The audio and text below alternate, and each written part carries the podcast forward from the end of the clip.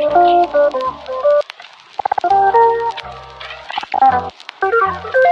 cari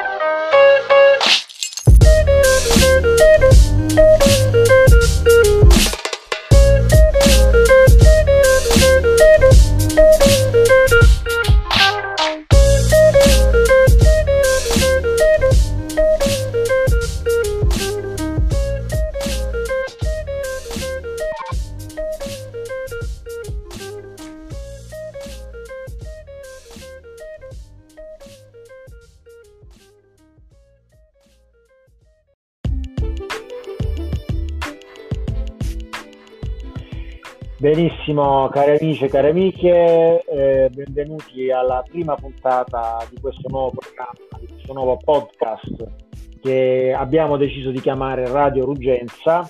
Abbiamo perché, eh, anche, anche detto doppia R, avete già sentito la voce del mio collega, nonché co-conduttore. E io mi presento, sono Marga Bros eh, conosciuto come Marga Bros, ma ovviamente ho un nome e cognome, e il mio collega eh, dall'altra parte, Novus. Sì, grazie, sono, ciao a tutti, sono Novus, perlomeno inizio a chiamarmi Novus in questo luogo, in questo luogo sonoro, e in questo programma un, mi chiamo Homo Novus altrove e, e, nella vita reale un nome e un cognome e ancora adesso un lavoro che mi tiene abbastanza impegnato durante la giornata. E, e, niente, Frank, vogliamo cominciare a spiegare anzitutto il perché di questa radio ruggenza. Da dove viene fuori questa parola ruggenza? Che voglio dire, forse la parola come neologismo è mia o no, però il ruggente come concetto è tuo. Esplicalo por bien. Ma niente, urgenza per noi è diciamo, una parola che usiamo tra noi per identificare tutto quello che è bello e viene un pochino dal, dal passato. Eh, un po' potremmo dire dalla nostra giovinezza, però lo possiamo identificare più con tutto quello che viene dagli anni 90 Vabbè, non, non, facciamo discorsi da anziani, scusami, non facciamo discorsi da anziani perché secondo la società no. italiana siamo ancora dei giovani a tutti gli effetti. Ieri ho sentito parlare di un giovane 42enne in tv, non mi ricordo a che proposito chi fosse, però un, si parlava, lui era ancora giovane, era un 42enne, un 44enne, ah, seriamente si diceva, seriamente, quindi non, non ci avventuriamo troppo nella nostalgia, nella nostalgia anagrafica diciamo, no? E più che nostalgia anagrafica è nostalgia di un modo di essere, no? Cioè alla fine non siamo noi a essere cambiati, è la società intorno che è cambiata, no? Quella... Assolutamente, assolutamente. Tutto quello, diciamo, tutto quello che possiamo identificare come cultura pop, ma non solo, eh, anche lo sport, anche la musica, così come qualsiasi cosa, anche il cinema. E è un po' cambiato, è cambiato insomma al pari, al pari della società. E diciamo. Possiamo, possiamo diciamo, semplificarlo in questo modo il concetto. Certo. quello che, insomma, quello che, quello che era quello che era prima in certo modo ruggiva eh, in confronto ad adesso che è un, un timido miagolio di, eh, di tutto insomma un po' come, un po come eh, la società dei video di gatti su YouTube che ha preso il sopravvento tutto il resto un, co- un, po' come il TikTok di fondo che, che, che, che i nostri social ci, ci, ci propinano. Esattamente, cioè il concetto di urgenza parte da un fatto, parte da la mancanza di innocenza e semplicità e semplicioneria che noi abbiamo visto intorno a noi man mano, man mano, man mano andare. E, ehm, dicevamo quindi, ma avremo modo, anzi avremo forse il vero motivo è spiegare tutto questo, per cui cominciamo a parlare davanti a un microfono o davanti ad un auricolare come stiamo facendo in questo momento, quindi avremo modo di farvelo e, e farcelo capire anche. Ehm, quindi è, è, un podcast che è nato in quarantena questo, no? Dicevamo. E... No, nostro, malgrado, nostro malgrado è un programma che nasce in quarantena perché forse perché in, in condizioni normali vuoi per, varie, per, vari motivi non avremmo forse neanche avuto il tempo di, di pensarlo e di realizzarlo.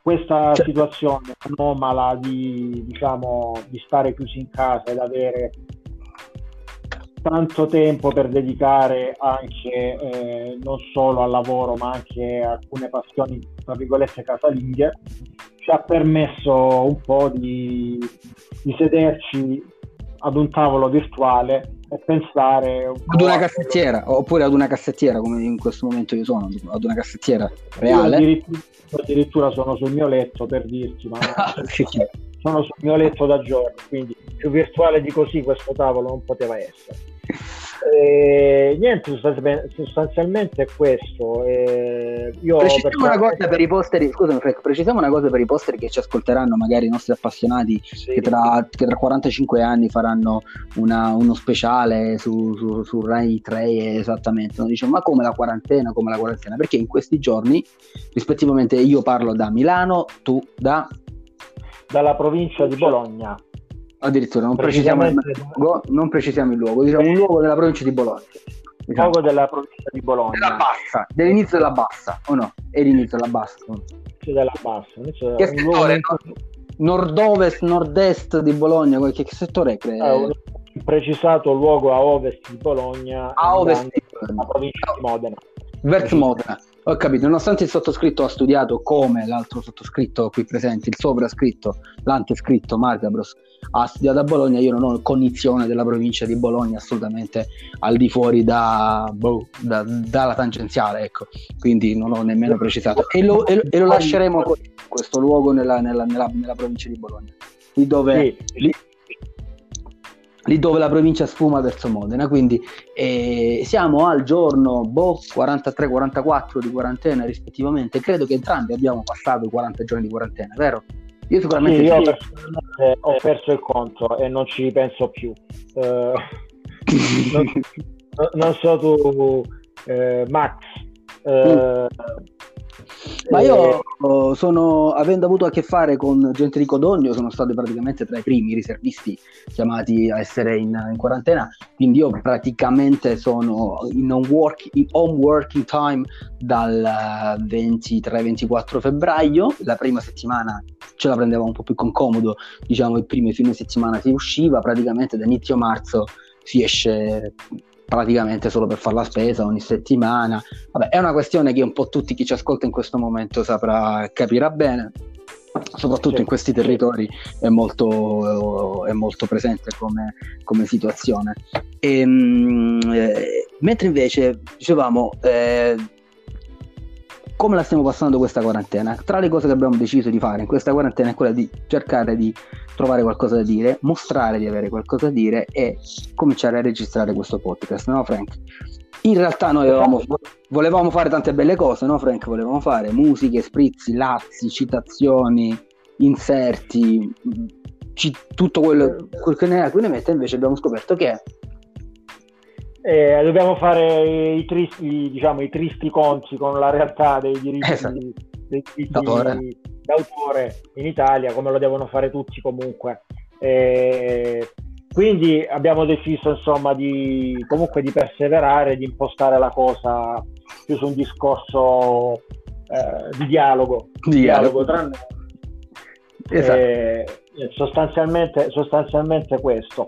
Io, Cari amici, uh, dimmi, dimmi. No, Cari volevo avvisare gli amici telespettatori, radiospettatori o podcast spettatori che dovranno soffrirsi a causa delle grandi multinazionali cattive, multinazionali delle, dei diritti d'autore e che c'è da chi, chi ne ha più ne metta delle, regole, delle regolamentazioni restringenti, vi dovete assorbire soltanto la nostra voce con qualche sottofondo musicale che è lo, il, sottos- il, sottoscritto strumento che stiamo usando di cui non faremo il nome perché non vogliamo fare pubblicità anche perché vai a sapere che volendo fare pubblicità ti becchi pure una causa per violazione dei diritti d'autore e quindi non diremo nemmeno lo strumento che stiamo utilizzando.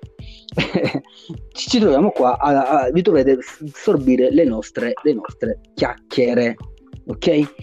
Eh, dicevamo quindi eh, innanzitutto vogliamo presentarci meglio al di là di quello delle passioni che abbiamo tipo faccio cose vedo gente ascolto musica allora, eh, comunque, io, io, mi presento, sono, come già detto, mi faccio conoscere come Marga Bros. E mm. io, eh, tu mi conosci, noi ci conosciamo da un bel po'. Io vengo da un background eh, economico principalmente ed ho mh, lavorato principalmente eh, in questo settore eh, bancario comunque aziendale. Eh, ma mh, dopo... Ora, ora non dopo, fai l'aziendale però. No, dopo una lunga esperienza all'estero, dopo una lunga esperienza all'estero che mi ha un pochino svuotato da, da queste... Non diciamo dove però ti ha svuotato non diciamo un po' ovunque. Tanto si, si dirà probabilmente, eh, verrà detto, ma lo posso anche dire, eh, non è un problema. eh, no, no, figurati. Eh, ho, vissuto, ho vissuto fino al 2018 eh, per cinque anni, ho vissuto in Portogallo, nella capitale, precisamente nella capitale del Portogallo, Lisbona.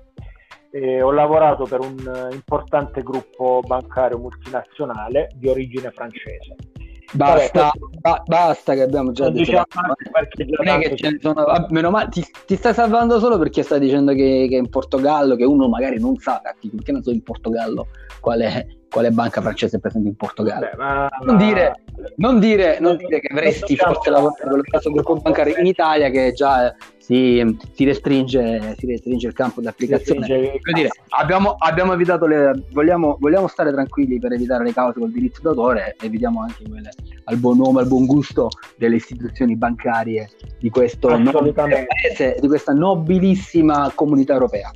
Ehm, e, eh, eh, okay. eh, sostanzialmente, vabbè, comunque quella è un'esperienza che mi ha un pochino svuotato da queste eh, velleità professionali, anche un po' di carriera. Le velleità sono... aiutano a scopare, eh, dicevano attenzione i cani, eh. Grande citazione, grande band. Quando i soldi sono pochi o troppo, quando sono troppi o troppo pochi. Attenzione, poi parleremo dei problemi che si hanno nella vita quando i soldi sono troppi o troppo pochi, che alla fine finisce sempre a schifio nella stessa maniera. Però prego. Grande grande citazione di una, band, di una grande band sparita troppo presto, secondo me. sono spariti. For- I cani sono forse spariti. ora, non lo so. Ah, eh, forse un po' artisticamente sono spariti, non, non lo so bene. Comunque, ehm, sono, sono, rientrato in Italia con, uh, con dei progetti miei eh, in, camp- in, un campo che non starò a dire e sono mm. anche entrato a lavoro, ho iniziato a lavorare nella scuola, mm. eh, diciamo quasi mi ci sono quasi ritrovato. E hai avuto il culo di ritrovarti nella scuola nel momento in cui a scuola non si va. Esatto, esatto. Esattamente. E, beh, eh, una parte dell'anno l'ho fatta a scuola, una seconda parte dell'anno ho, ho, avuto modo di sperimentare la didattica a distanza, però il sottoscritto, un discorso che riprenderemo questo qui, il, sottoscritto è decisamente un, un, un accanito sostenitore della didattica a distanza in tutte le sue forme. Avremo modo di parlarne. Ecco, una domanda, ma tu fai parte del famoso corpo docente che io, avendo parenti eh, che fanno gli insegnanti, ho sempre sentito fare, eh, quello non è facente parte del corpo docente. Tu non sei io, corpo, cioè. io, faccio, io, faccio, parte del corpo docente perché sono, sono un insegnante tecnico pratico, ma sono un insegnante a tutti gli effetti. Ti senti a tutte le eh, del corpo docente, ok. Sì, eh, ma, eh, dire corpo docente comunque è un'espressione, un'espressione anni 80 eh? Sì, sì, è un'espressione eh... anni 90, è un'espressione ruggente questa, possiamo già metterla nella nostra rubrica corpo docente. Questa però forse non è, di, non è di quelle espressioni che mi mancano. Ok, okay. eh, vabbè, comunque questo discorso, un discorso da riprendere. Sì, sì. Segna, segna, segna tutto. Segniamo, di... segniamo tutto su cos'era il corpo docente, il non corpo docente, eccetera. E...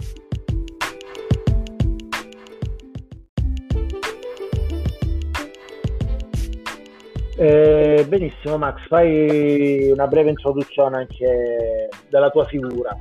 Vabbè, la mia figura è, è come dice il, il, nome è Novus, io so, sono entrato qui in questo luogo sonoro da, da qualche minuto, esattamente abbiamo forse passato la prima mezz'ora di chiacchierata e quindi ho poco da dire. Fuori da qui, fuori da questo luogo virtuale e sonoro, eh, mi occupo di cose giuridiche.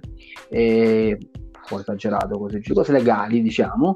Eh, eh, ho studiato anch'io a Bologna, sono stato all'estero, ho vissuto per un periodo, un ampio decennio della mia vita importante anche. E vengo dallo stesso luogo, borgo natio del sud-est italiano e pugliese, salentino, come il, il compare qui presente e, e, di lavoro faccio il legale in un settore vizioso, in un vizio che non ho. Non, ho pochi vizi, non ho, eh, alcuni vizi me li sono tolti. Sono un ex fumatore, anzi, questa è una cosa che va detta delle persone. Non mi sono mai presentato come ex fumatore, è una cosa importante. E mi occupo di vizio per gli altri, mi occupo per, uh, di giochi degli altri. E... Qualcuno lo vorrà sapere che vizio è, però dai, non lo diciamo. L'ho detto pure, l'ho detto, ma forse è troppo qualificante perché è un settore abbastanza di, tra virgolette, di nicchia.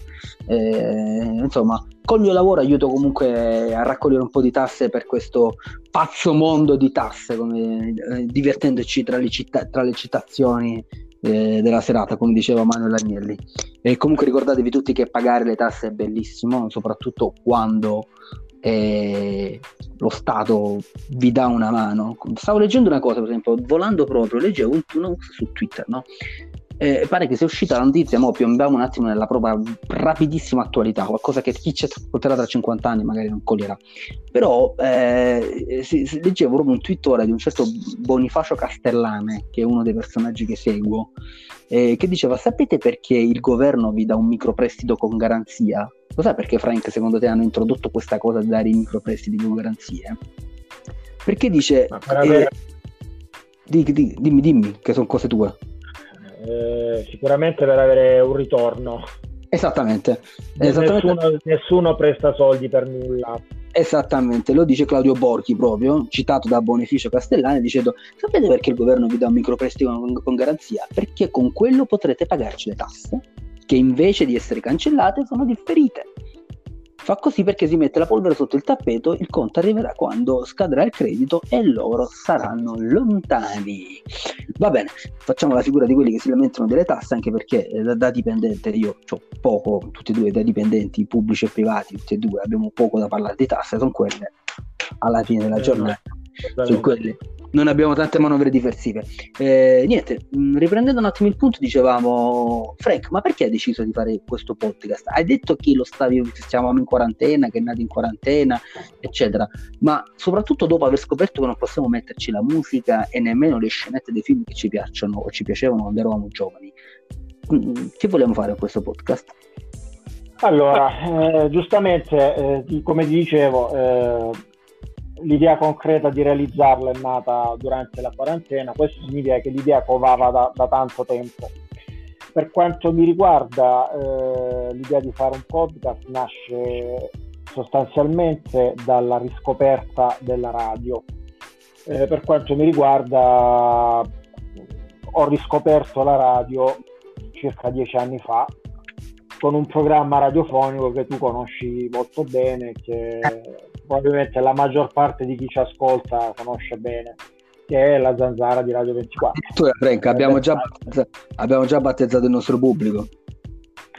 No, va bene, questo non vuol dire niente, non vuol dire niente. Anche, perché, anche perché io attualmente non mi reputo un ascoltatore della Zanzara, perché io come sì. sai da, da, un da, un po', di tempo ho sospeso l'ascolto della Zanzara. Io no, sì, io eh, sì. Il, la, la, Zanzara, come ti dicevo, è per me è, diciamo, è la riscoperta della radio Uh, io ti parlo del 2010, periodo in cui facevo il praticante commercialista in un tristissimo studio di provincia, in cui arrivato una, a un certo orario della sera, precisamente alle 18.30, toccava fare delle attività particolarmente noiose e ripetitive. Eh, per cui ho iniziato a ad, ad, adottare la zanzara come sottofondo che mi tenesse un po' di compagnia, che mi mi evitasse di eh, letteralmente di mandarmi il cervello in pappa. Eh, con, con Però, come diceva Stefano Manzini, ti giuro, io non ho, raga- eh, ragazzi, non ho nessun tipo di citazionario davanti a me. Ho la mia pagina LinkedIn, mi stavo facendo un po' i cazzi miei su LinkedIn attualmente. Ehm, però, come diceva Stefano Manzini nel suo libro, citandolo, mi ricordo forse a qualcuno, Albert Einstein, non bisogna, non bisogna, dare altro che del sano ozio e lavoro ripetitivo ad una persona creativa per dargli modo di esprimere la sua creatività. Pare che addirittura, eh. ah, mi sono ricordato sul fatto, pare che, que- pare che questo libro di Manzini eh, che è il famoso scrittore toscano che fa i gialli, gialli a sfondo umoristico, i cosiddetti bar lume, eh, parlasse di questa cosa perché dicendo di, ad esempio che Einstein ebbe modo di cominciare a eh, drappeggiare la sua teoria della relatività mentre faceva l'impiegato all'ufficio uh, Patent Office, all'ufficio brevetti di Zurigo. Non, non, mi meraviglio affatto cosa, non mi meraviglio affatto. Esatto. Eh, per, per quanto mi riguarda, eh, le cose migliori che ho scritto sui social network sono, sono, arrivate nei momenti in cui ero più stressato dal lavoro. Quindi parliamo sempre di lavori ripetitivi o, o noiosi. Perciò eh, attenzione, la, la noia è una cosa, lo stress è l'altra. Cioè, nel senso, un lavoro noioso... No, eh, un lavoro noioso può stressare anche, ovviamente. Eh, è, un discorso, è, un discorso, complesso, sinceramente non fa parte delle mie competenze eh, stabilirlo. Sostanzialmente, comunque, il discorso è quello. Io ho riscoperto la radio e grazie alla Zanzara ho scoperto tantissimi programmi radiofonici. La radio a un certo punto non era più per me qualcosa che sparava musica, ma che sparava intrattenimento di un certo tipo e soprattutto anche tanto approfondimento a livello culturale molto più alto di quello della televisione e diverso da quello che già nel 2010 si poteva reperire sul web, molto più, molto più spesso, molto più di spessore. Eh, poi mh, per un discorso se vogliamo approfondire anche un discorso un pochino politico, se vogliamo. Eh, chi mi ha consigliato di, di, ascoltare la Zanzara mi ha detto che, che, è un caro amico, un caro amico di Salerno, un ex, eh, un ex collega dei tempi dell'università, eh, mi, disse, mi disse c'è questo programma radiofonico che danno su Radio 24, però per ascoltarlo bisogna avere tanto pelo sullo stomaco. E io questa espressione mi ha incuriosito molto. Se parliamo di quel periodo appunto di, di culmine del berlusconismo, se vogliamo, di quel periodo lì, in cui, beh, insomma, tu ti ricordi, te lo ricordi anche tu quel periodo, Marco? Certo, certo. Eh, certo. Attacchi che venivano da tutte le parti eh, al governo di allora, giornalisti assatanati, giornalisti superstar, giornalisti rockstar, non voglio, non voglio, fare nomi, però ce li ricordiamo. Certo, certo.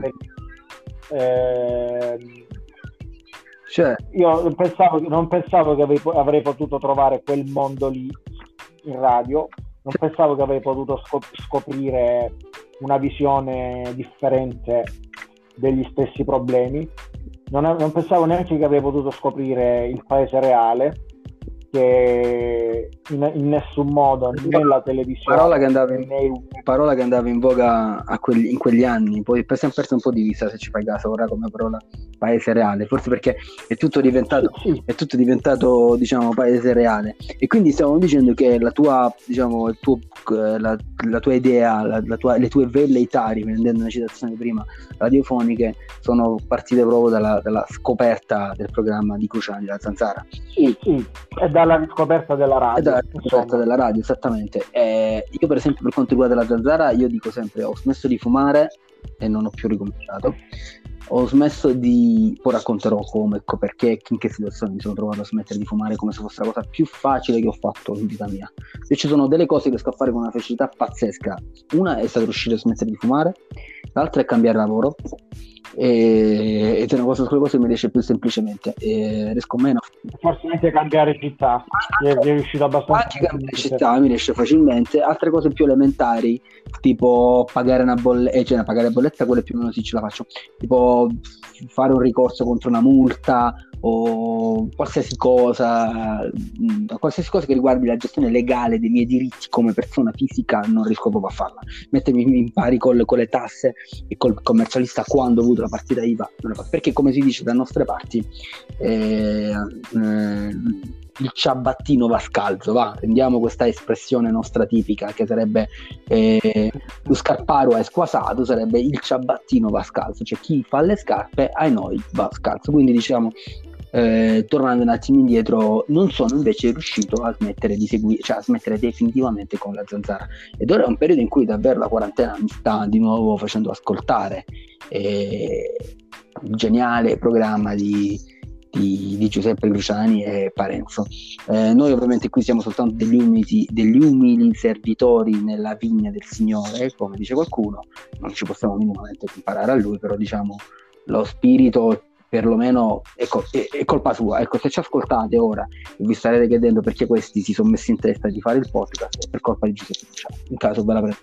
Certo, all'origine, all'origine c'è caso, ve la, all'origine... la prendete così. Claro. E magari avrete un motivo in più per odiarlo, visto che è tanto odiato, ma sappiate, cari, cari ben pensanti, più lo odiate, più lo rafforzate.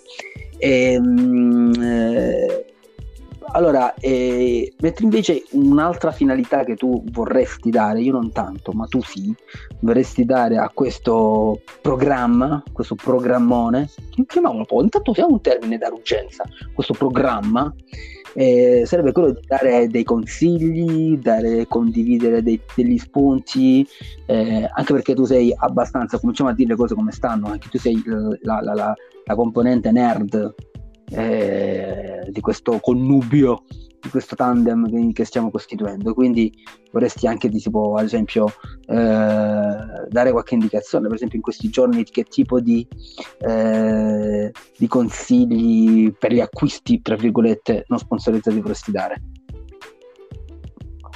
Sì, allora, ehm, Iniziamo col dire che, che, nerd era un termine dispregiativo negli anni 90 Ora, e per me ha continuato a Ah, ok, sei rimasto federale. So, soprattutto, soprattutto, per quello che poi è diventato nel, nei tempi attuali. Mm? Se pensiamo che i nerd adesso piacciono alle ragazze, beh, questo mi fa ancora più ribrezzo. Eh, dai, poi tutto invidia, dai. Per quello che è stato, per quello che è stato in passato. È tutto invidia. Eh, una volta si Può darsi, può darsi anche che sia, sia una parte di invidia, non, non ti dico di no. Eh, però eh, l'invidia non è, non è, invidia, ma è proprio, è proprio rabbia perché quando io, quando io, facevo il nerd rischiavo di essere picchiato eh, e ho fatto tanto per uscire da questa condizione. E quando, fa, quando ne sono uscito da quella condizione... Sono i nerd che picchiano eh, invece. Eh, sono i nerd che picchiano te, esatto. esatto. esatto. esatto. Eh, no, non è questo. Vabbè, a me piace, insomma, io sono, beh, come, come, lo sei anche te, una persona con tanti interessi. Sì.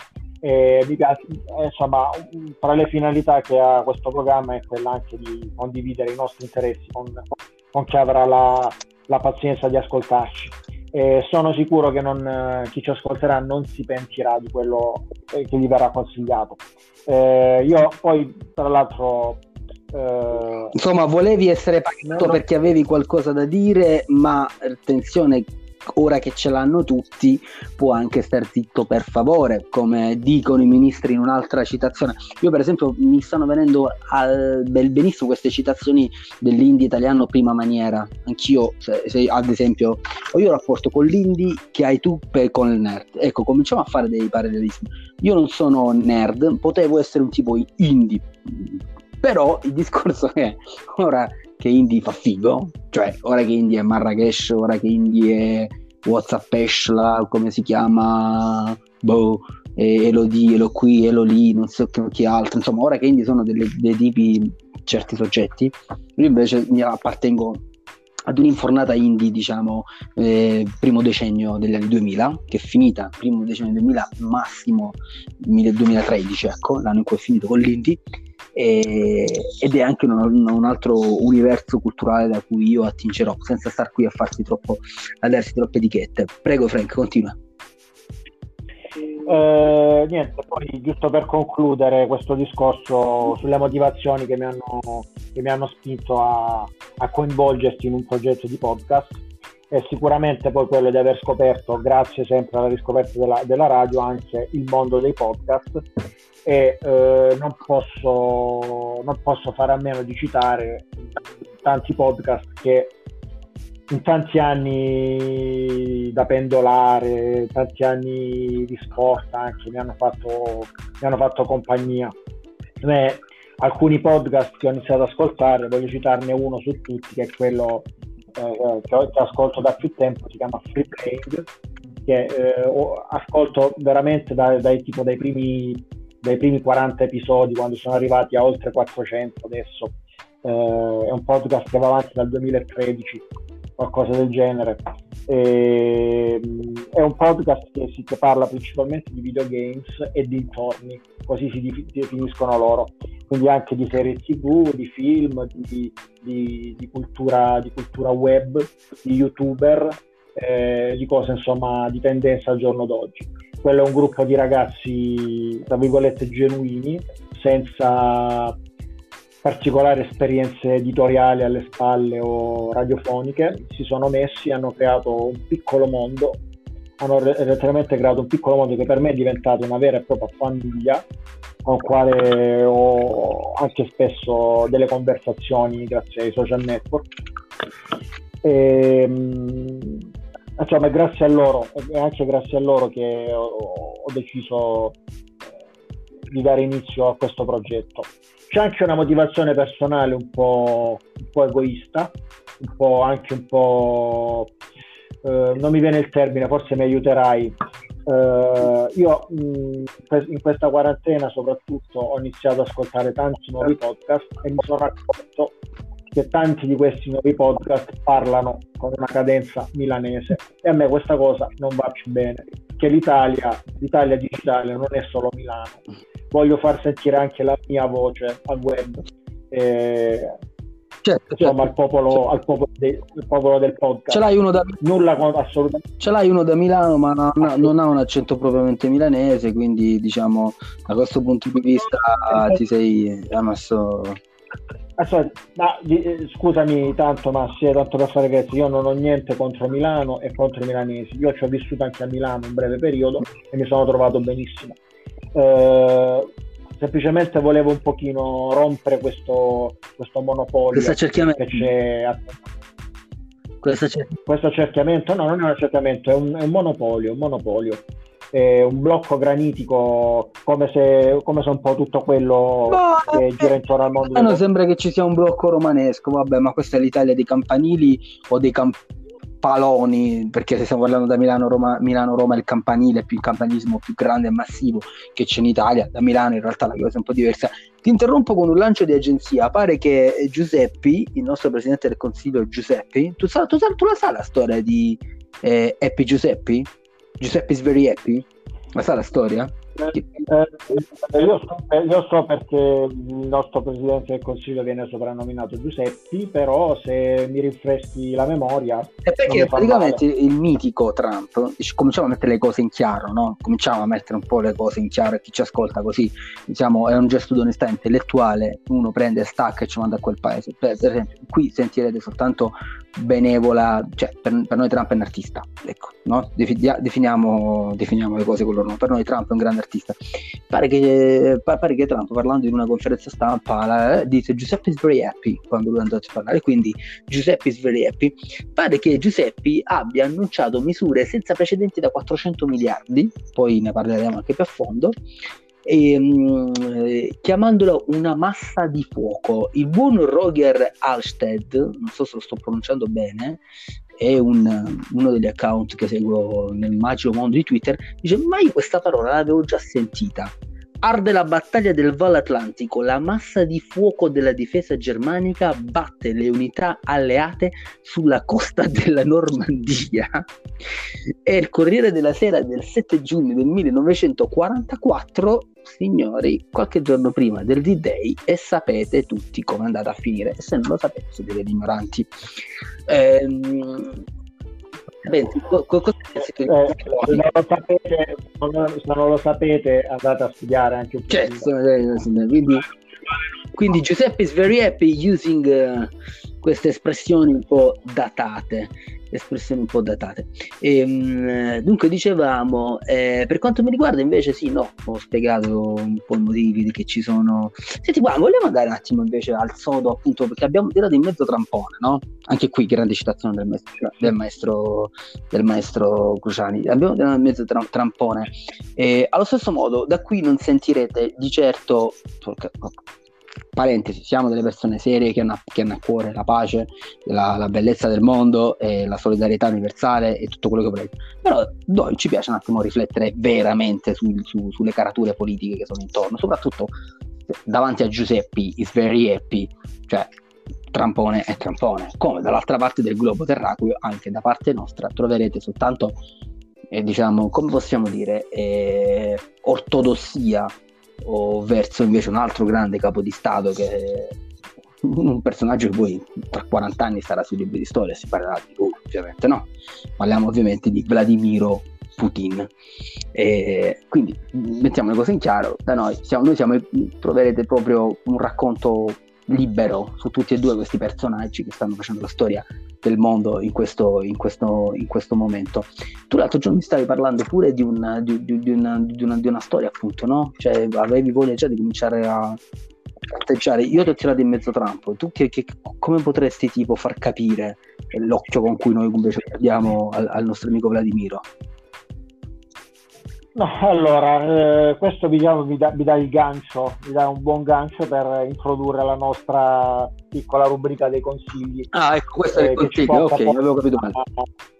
Alla, alla, seconda parte, alla seconda e ultima parte di questo primo episodio. Abbiamo la sigla, eh, siamo, non abbiamo la sigla, il jingle. La sigla l'avremo, l'avremo, ci stiamo lavorando, ci stiamo, stiamo lavorando. Vai niente, sostanzialmente questa piccola rubrica di consigli, cui sceglieremo anche un nome, è sostanzialmente un piccolo spazio in cui vi consigliamo qualcosa che abbiamo letto, visto, ascoltato, ascoltato una nostra esperienza diretta di qualche tipo. Addirittura, tu sei stato con Putin, esattamente, che è un'esperienza diretta. No, vabbè, non ti nascondo, non ti nascondo che, non ti nascondo che incontrare un qualsiasi capo di Stato nella mia vita, anche quello che odio di più, sarebbe comunque un'esperienza. E chi è quello che odio di più? No, non c'è, non c'è, al momento non c'è, io ti posso dire che boh, probabilmente Maduro. Qual è il tuo stato canaglia, Frank? Qual è il tuo stato canaglia? Ma ce ne, ce, ne so, ce ne, sono tanti, ce ne sono tanti, ce ne sono tanti, sono i nemici dell'Occidente, li, li conosciamo io, mi, io, io mi, mi, identifico con l'Occidente, se dovessi dire il mio asse del male sicuramente è quello che va da Caracas, cioè il Venezuela, a, a Pyongyang, Corea del Nord, ah, ma ah, ci sono anche... Parlerete amici, sentirete tanto parlare di Pyongyang nelle prossime, nel, nel vostro futuro, se, se comincerete a seguirci, vero Frank? Pyongyang. Certo, esattamente, cioè, di, questo, di, questo, luogo che purtroppo non ho mai che non esiste nemmeno, non mi... che forse nemmeno esiste, diciamo, vogliamo dire, non abbiamo la verità nelle mani, ma forse nemmeno esiste. Eh, noi, con- noi conosciamo quello che ci viene mostrato e vabbè, è un discorso complesso quello di, di, un paese, di un paese di cui non si sa, non si sa praticamente nulla. Se non ti la piace a fare.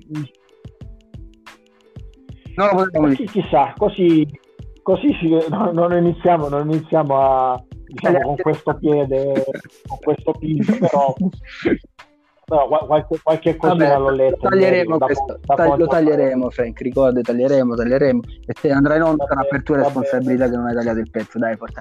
Ehm, quindi, una domanda.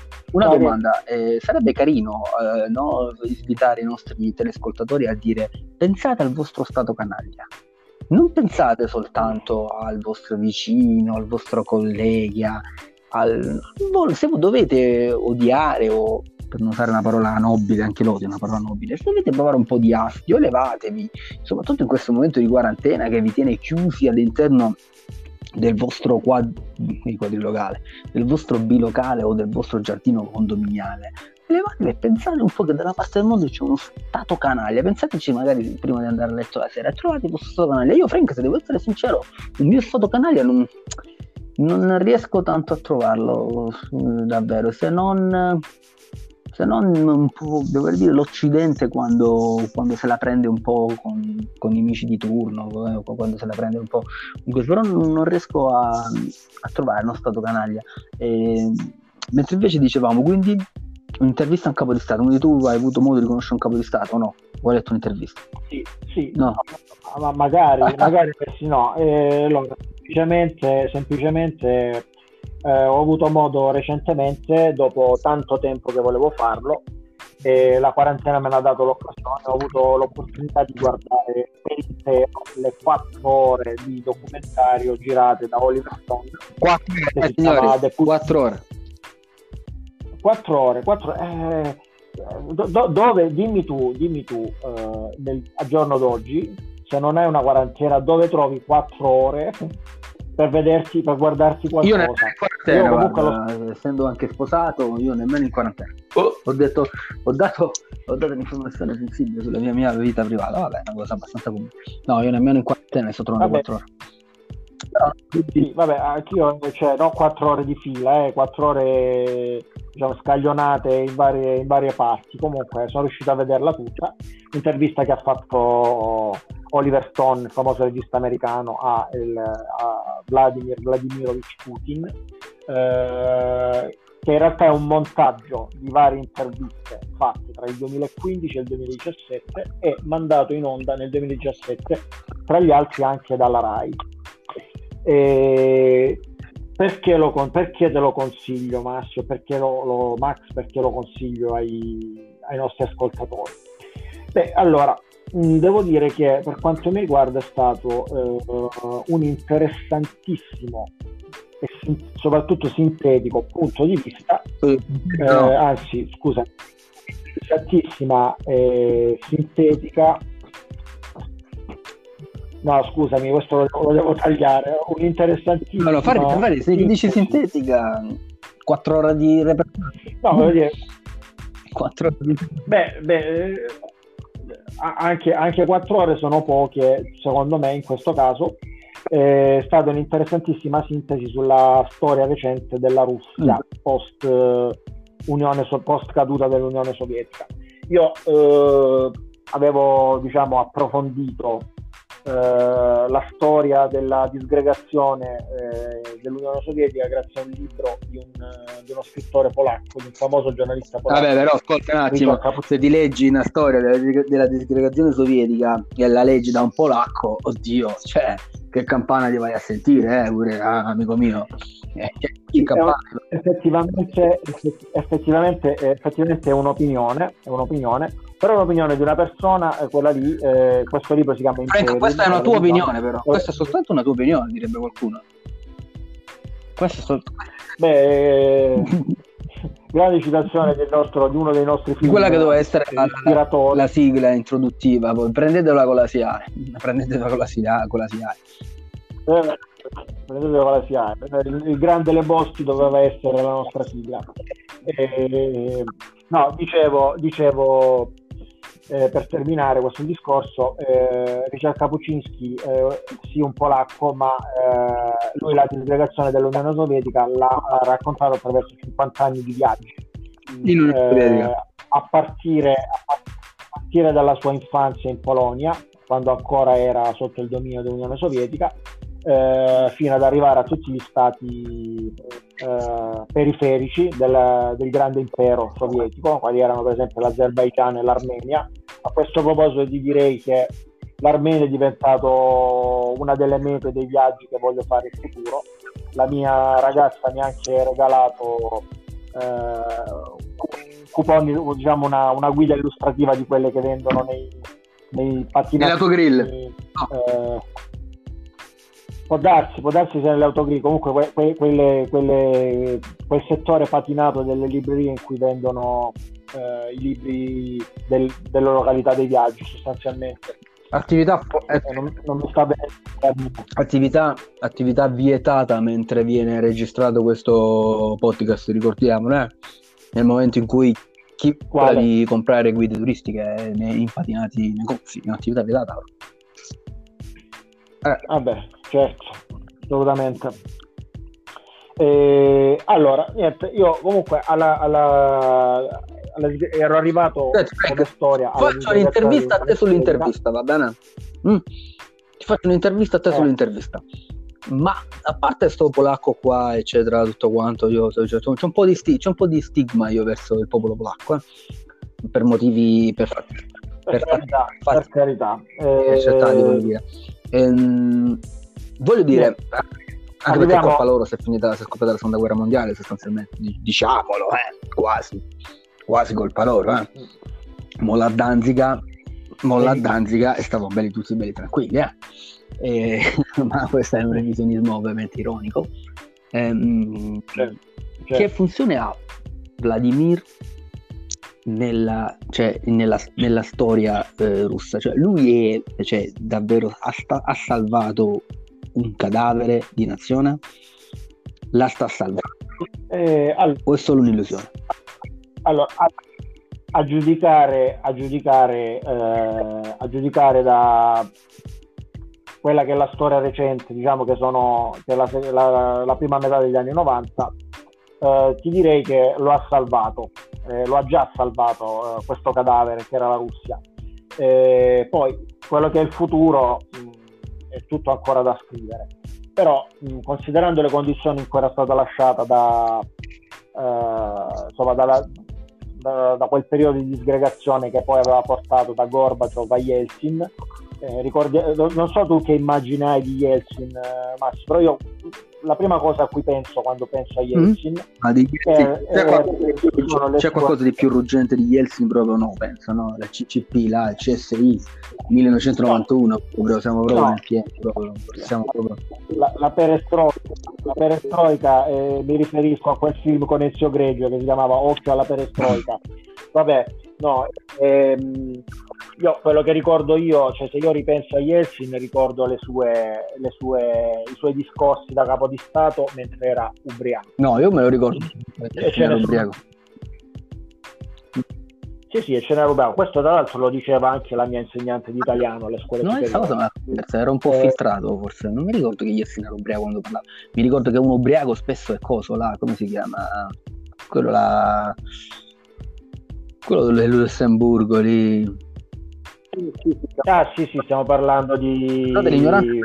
Da... Esatto, io davvero non voglio fare l'antieuropeista, io davvero non mi ricordavo Juncker, come si chiama Lui per esempio pare che lo, tengo, lo tengono dietro col, col, tipo, lo tengono come con la, con la, maniglia in mano tipo la porta, perché ci sono fior di video che pare che lui sia visibilmente ubriaco, quindi mi ricorda lui, però non sapevo che pure Yeltsin avesse di questi problemi. Sì, eh, lo, puoi, lo, puoi, trovare, puoi trovare dei vari video su YouTube. Comunque eh, pa- pare che questi problemi fossero dettati anche da una situazione tragica. Eh, adesso non sto a spiegare tutto quello che, tutto quello che, che, ha comportato la caduta del comunismo in, o comunque la caduta del, del, dell'Unione Sovietica, però è uno stato di disastro in cui lo, la, il reddito pro capite medio eh, annuo in quegli anni lì è di 700 dollari mh, mm, a persona Nel, vabbè, negli anni 90 nei primi anni 90 a fronte dei 24.000 mh, del, diciamo, dei tempi moderni, diciamo della, degli anni 2010 in poi. Quindi qualcosina, qualcosina credo che sia stata migliorata. Mh? È uno stato, è uno, poi la Russia è uno stato gigantesco e il fatto eh, che, che, non, sia mai, non, non sia mai andato in default già ti fa pensare comunque che forse qualcosa è stata fatta. Beh, a me quello che è interessato di più di questo documentario sicuramente è la, la figura in sé, la figura in sé di, di Putin, quello che ne esce fuori. Eh, per, per, la stessa ammissione di, per stessa ammissione di Oliver Stone, dello stesso regista, eh, lui dice che lo ha intervistato che aveva paura eh, di questa persona eh, e lo ha terminato che eh, ne era innamorato. Ma era, non era innamorato ovviamente a livello politico come non lo sono io personalmente. Però eh, evidentemente come persona eh, ha un grande ha, diciamo, esercitato un grande fascino sia sul regista che anche su di me. Ehm, eh, quello che eh, poi il fatto che lui venga da cioè, que- quelli sono quegli anni di transizione che sono molto interessanti da lui da, da essere un agente del KGB eh, ovvero dei servizi segreti a passare a essere segretario comunque a, la- a lavorare, a lavorare per, per, un, per, un, ministero adesso non mi ricordo bene qual è il ministero però poi mi documenterò meglio eh, lui diceva che eh, la proposta di diventare, di candidarsi a eh, presidente, presidente, del Consiglio, eh, la, cioè l'equivalente presidente del Consiglio in Russia, gli era stata fatta da Gorbaciov. E lui inizialmente aveva, questo siamo nel, prima del 96, lui inizialmente aveva rifiutato per motivi personali e familiari, del tipo che eh, da eh, semplice impiegato del ministero lui ave- poteva avere una vita normale, eh, condurre una vita normale nel senso di poter vedere la sua famiglia, avere ah, degli cioè, abbiamo visto Einstein quando faceva il, l'impiegato al catastola di Zurigo. A, a, diventare, a diventare capo del, di, di, uno stato gigantesco, la sua vita sarebbe cambiata eh, ovviamente radicalmente però poi comunque ha voluto rispondere a questa chiamata anche perché a quanto pare non c'erano grandi alternative all'epoca in, in termini di uomini. E, poi insomma si è, poi si è arrivati eh, diciamo, le, la, la, figura di Putin è esplosa a livello personale eh, negli anni post 11 settembre. Eh, quando lui ha abbracciato insomma un pochino anche lui la lotta al terrorismo, terrorismo che però lui aveva un po' più vicino rispetto agli americani. Te lo ricordi il famoso attentato nel teatro no. di Mosca no. nel 2020?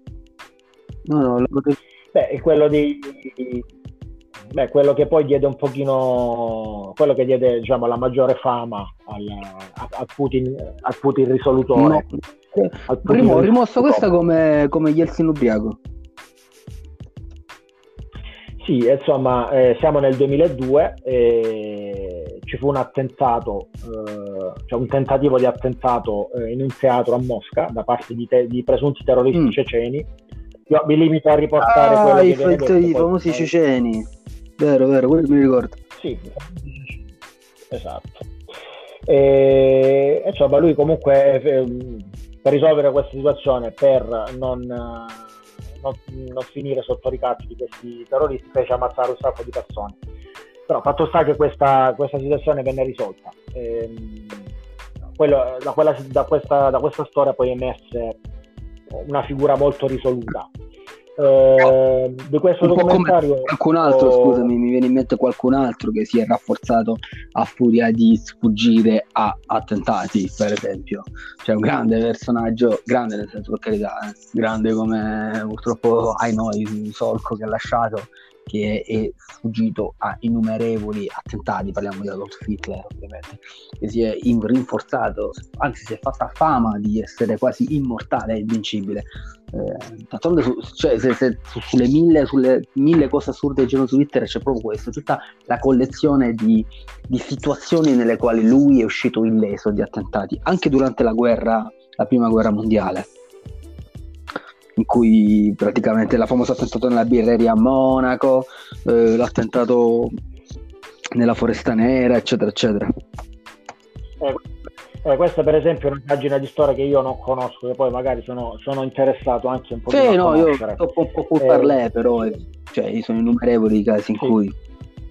Ehm, quindi diciamo, e quindi questo è un documentario di quattro ore e, di quattro ore, quindi se avete o tempo in questa o altre quarantene che nella vita, tutti domani torneranno per ascoltare e potremo approfondire questo, questo, punto. Io mi trovo invece impreparato perché non ho, non ho fatto i compiti, Frank, ehm, a livello di consigli e cose. Eh, una cosa che potrei consigliare in questa quarantena è sicuramente una cosa molto trendy in questo momento, anche perché eh, la persona di cui sto parlando ormai sta diventando a tutti gli effetti una pop star dal punto di vista culturale, ormai lo è, parlo di Alessandro Barbero. Ehm, e mi scopro, ho scoperto in questi mesi intorno davvero i fan del professore sono tantissimi, per chi non sapesse chi è, non sapesse chi è Alessandro Barbera, è un professore di storia, eh, è ovviamente uno dei, lo userò, lo citerò, potremmo anche mettere qualche suo audio, perché no?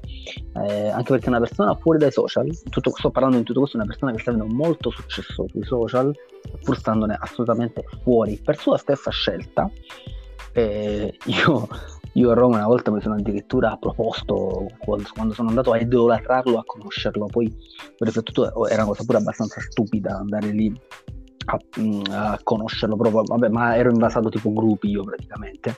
E, e lui stesso disse no, mm, già c'è gente che scrive molto sui social, a me basta fare le mie conferenze e le mie, e le mie lezioni. Quindi basta andare su YouTube, Alessandro Barbello, se vi piace la storia, ma oltre più se vi piace il mondo in cui vivete, se vi piace tutto.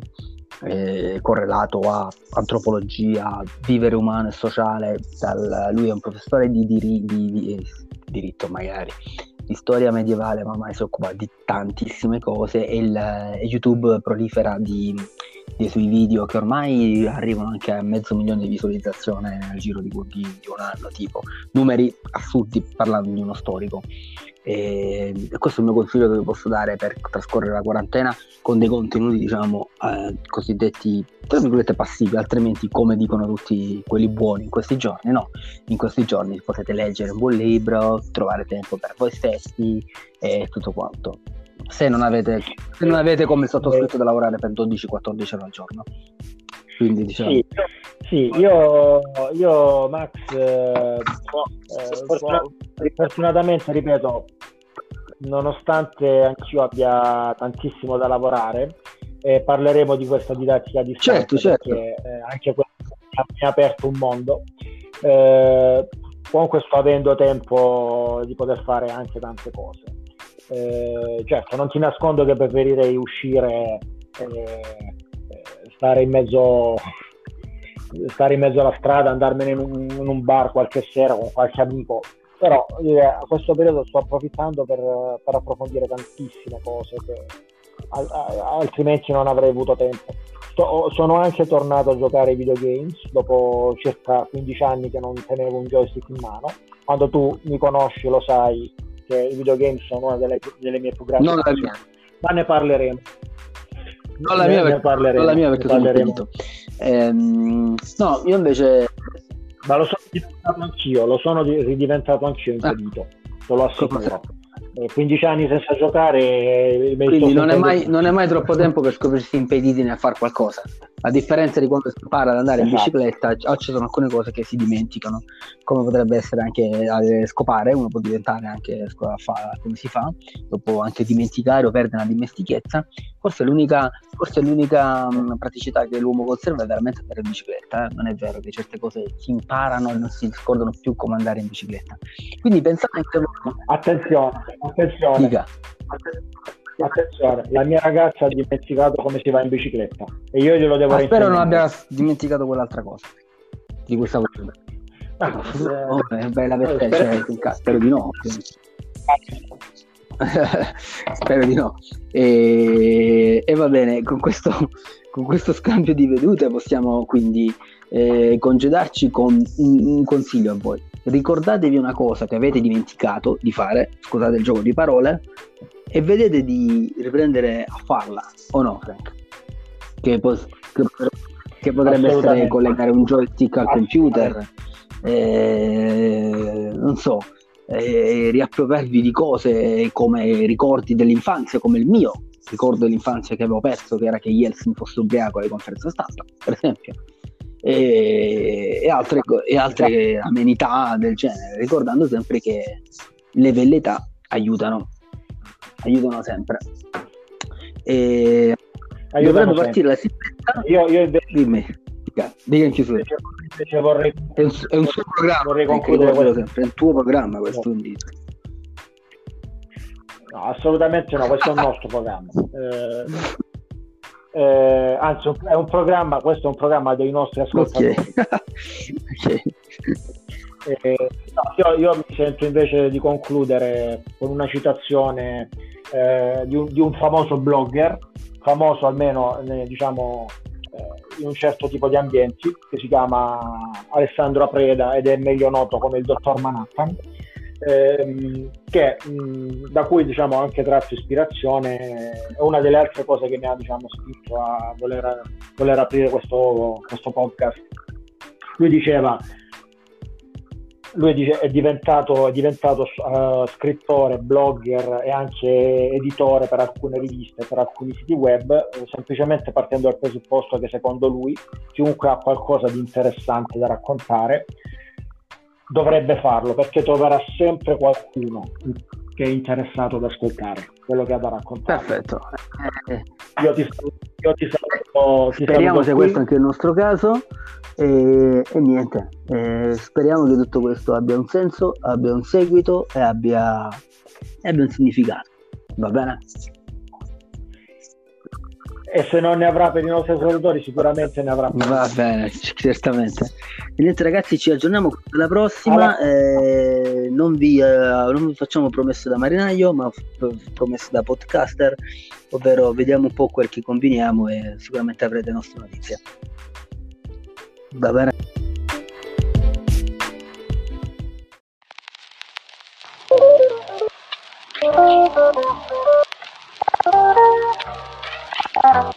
Thank you.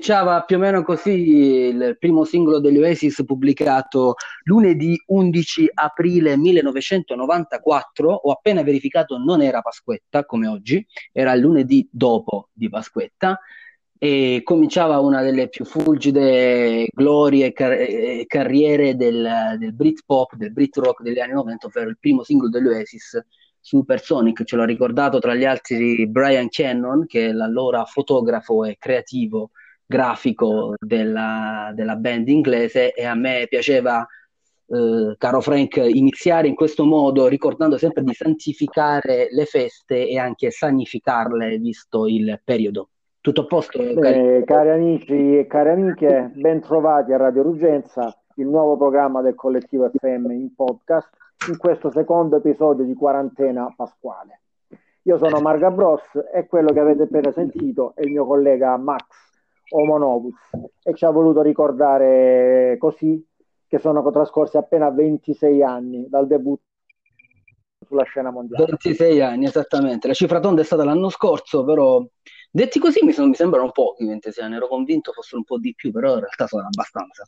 Eh, Unfeel Supersonic Give Me Gin and Tonic eh, recitava la, la prima, il, il, primo verse, cosiddetto, la prima strofa della canzone e certo fa, fa, un fa, un po', strano sentire una canzone degli Oasis parlare di gin tonic quando all'epoca invece in Italia penso si bevessero più capirini e capiroschi per le ragazze, angeli azzurri, invisibili, eh, andava più Havana Club, whisky cola e quant'altro, il gin tonic era semplicemente un alcolico di, di, a buon mercato che si poteva comprare nel, nei supermercati, ricordiamo, ricordo personalmente almeno io delle prime non nel 94 perché mm, diciamo la verità io avevo 11 anni eh, lei carissimo Marga Bros 12 abbiamo già rilevato alcuni dati sensibili vabbè però insomma eravamo diciamo però qualche anno dopo 14-15 anni le prime sbronzette ce le siamo prese proprio con del gin tonic era una parola grossa ed erano diciamo vabbè senza problemi il Bosford il Gordon già ma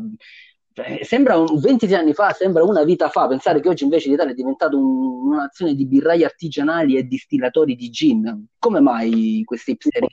Ti posso, ti posso confermare, caro Max, quello che mi hai detto.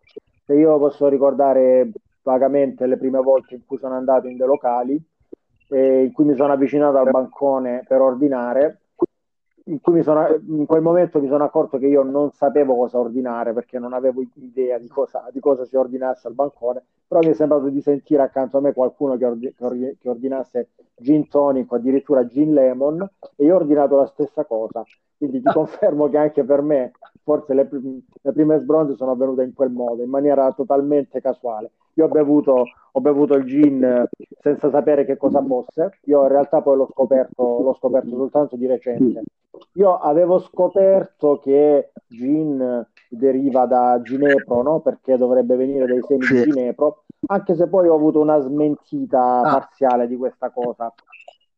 Non, non, saprei adesso bene dirti da dove viene, ah, no.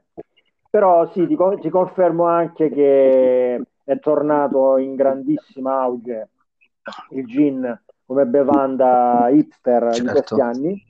Eh, come ti anticipavo la scorsa volta, anzi come abbiamo anticipato ai nostri ascoltatori, io ho vissuto eh, all'estero, ho vissuto in Portogallo negli ultimi anni, io ricordo un locale sorto dal nulla che si chiamava Foxtrot, davvero un, un bel locale che ricordava un pochino eh, l'America del proibizionismo, in cui ovviamente eh, la bevanda che andava per la maggiore era, era il gin. Poi aveva un menù di n pagine, non ricordo neanche quanti, no?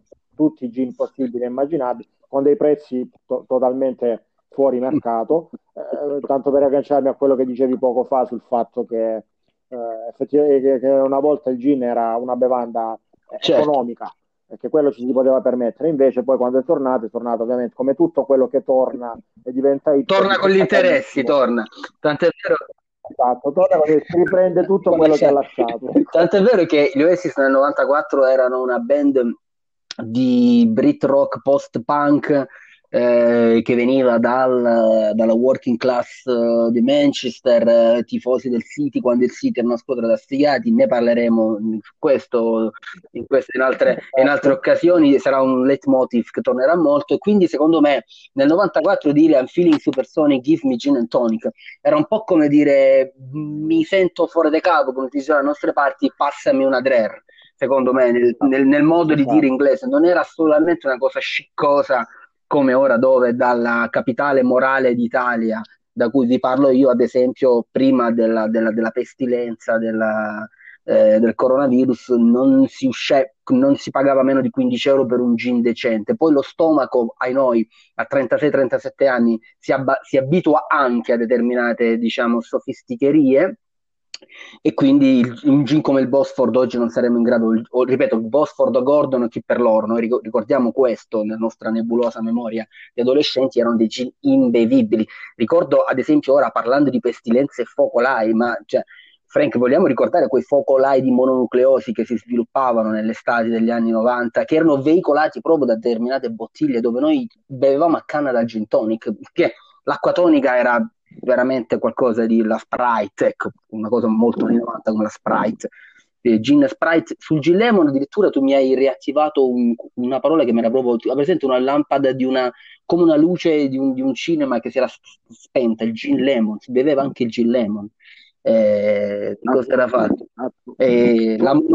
forse anche, forse anche Gin e Cola era una bevanda oh mio, Dio, oh mio Dio, con la Ben Cola magari, vogliamo ricordare cose che sono scomparse un po' dall'immaginario come il gin lemon, la gin cola e ripeto, la mononucleosi, io ricordo nel, nel gruppo di amici all'epoca eh, in cui ancora tu non facevi parte, ricordo, ripeto, un focolaio di mononucleosi che si sviluppò da una bottiglia di gin che io portavo nel, nel bagagliaio dello scooter, sotto la sella del, del cinquantino che avevo, dalla quale io sono, sono soltanto... Eh, possiamo, anche dire, possiamo anche dire che, che sì, modello era? Era un Phantom Malaguti F, cosiddetto F12, con, con, noi lo chiamiamo Phantom, però ho scoperto che altrove veniva chiamato anche F12.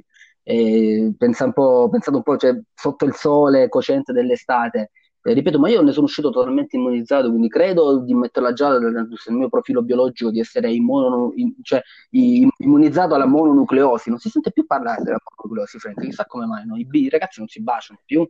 Ormai.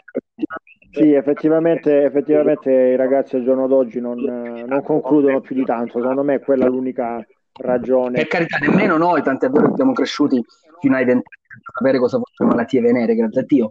Questo vuol dire che non correvamo il rischio di contrarle, però la mononucleosi, non soltanto baciandosi, magari anche scambiandosi sigarette e bottiglie di gin di, a, a, basso mercato fermentate al sole durante l'estate, era davvero un, uh, un pericolo. Vabbè, oggi viviamo in altri tempi, abbiamo altre allerte sanitarie, ma quella all'epoca poteva essere anche un'allerta sanitaria abbastanza, voglio dire, eh, importante, rimanendo sempre in Inghilterra, rimanendo sempre in qualcosa che poteva capitare in quegli anni, nel 94 o giù di lì, ehm, nel corso del fine settimana, caro Frank, mi sono imbattuto su, su un tweet abbastanza nostalgico che eh, diciamo, richiamava una cosa altrettanto nostalgica, ovvero quello che io conoscevo essenzialmente essere come un commentatore televisivo sportivo inglese, ovvero Gary Lineker, eh, riprendeva, riprendeva, e poi ho visto anche ha proprio rivissuto su Twitter, minuto per minuto, una grande semifinale, una delle ennesime semifinali,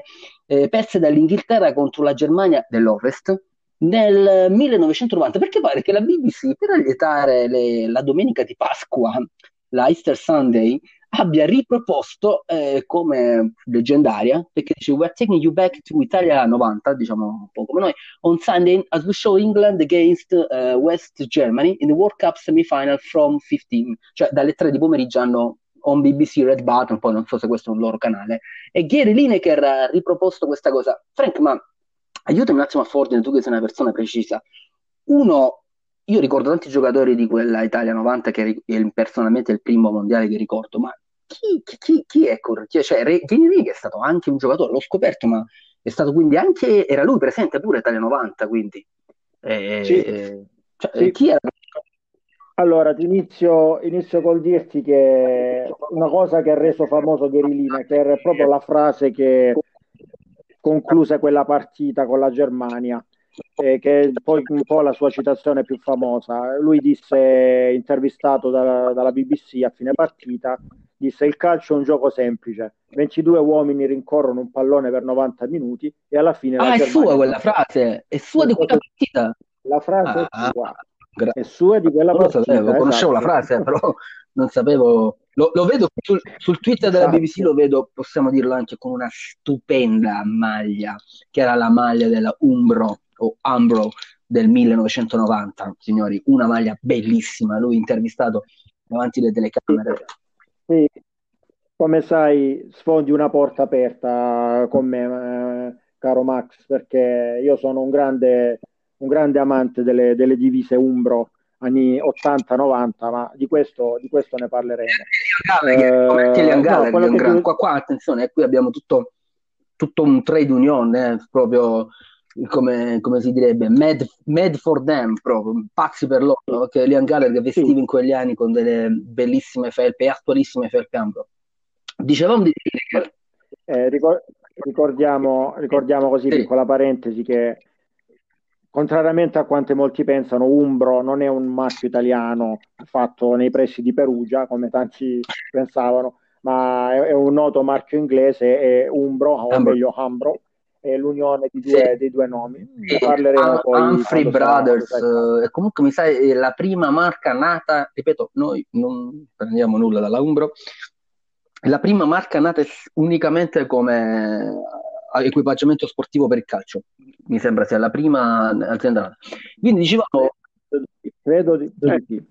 eh, no, niente. Allora, riguardo, sua, riguardo è sua questa che... frase già cioè, storica del mondo del calcio. Storia, secondo me solo dietro Churchill, sì. praticamente una, una, frase così sulla Germania. Sì.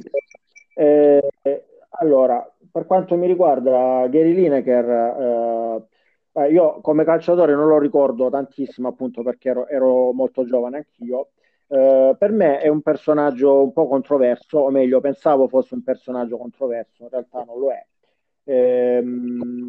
Eh, io ricordo eh, recentemente quando ho fatto insomma, conoscenza anch'io con il, con il profilo Twitter di, uh, di Gary Lineker in occasione della mancata qualificazione eh, dell'Italia ai mondiali di Russia eh, nel 2018 ci fu un tweet eh, provocatorio da parte di, da parte di Lineker che mh, quasi esultava per la mancata eliminazione eh, dell'Italia o per la mancata qualificazione dell'Italia al quale io risposi ricordandogli le, mancate, le varie mancate qualificazioni dell'Inghilterra, soprattutto al mondiale del 94. Poi anche al mondiale, del 94, vero, vero, non c'erano, sì, sì, dopo Italia 90 mondiale del 94 non c'era, vabbè diciamo che era ancora una formula un po' diversa rispetto ai mondiali attuali, c'erano meno squadre, quindi era abbastanza più comune che alcune nazionali maggiori non, eh, o forti non si, non si, qualificassero, nemmeno il Portogallo si qualificò a quel mondiale del 94. Vero, vero.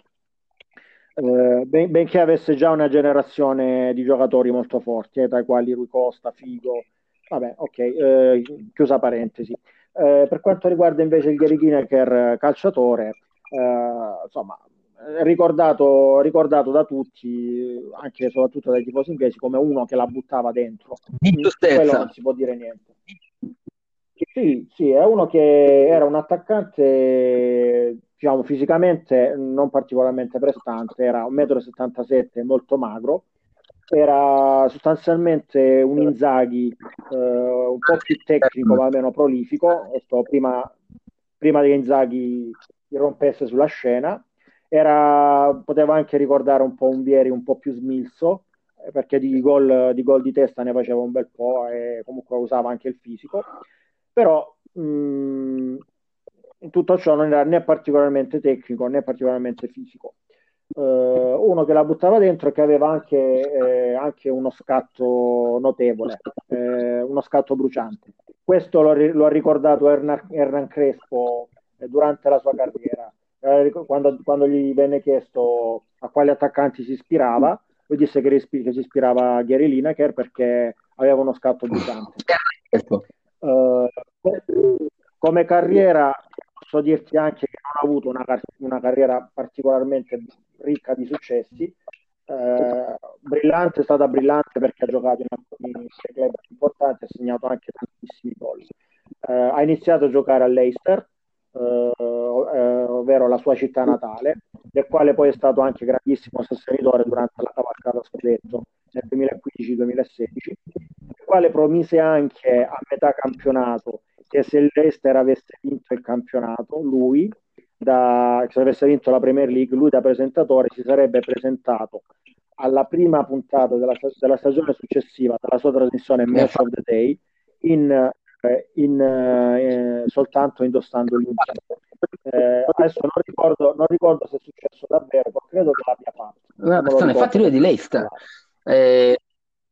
Lui, è, lui è, originario, è l'originario di Leicester e Leicester City, nel quale si è formato eh, mi sa i primi anni. Eh, I primi anni, ha segnato anche un bel po' di gol. Ottimo. Eh? eh, c'è da dire. Poi la sua carriera ha preso diciamo, il decollo, soprattutto quando è andato a giocare al Tottenham.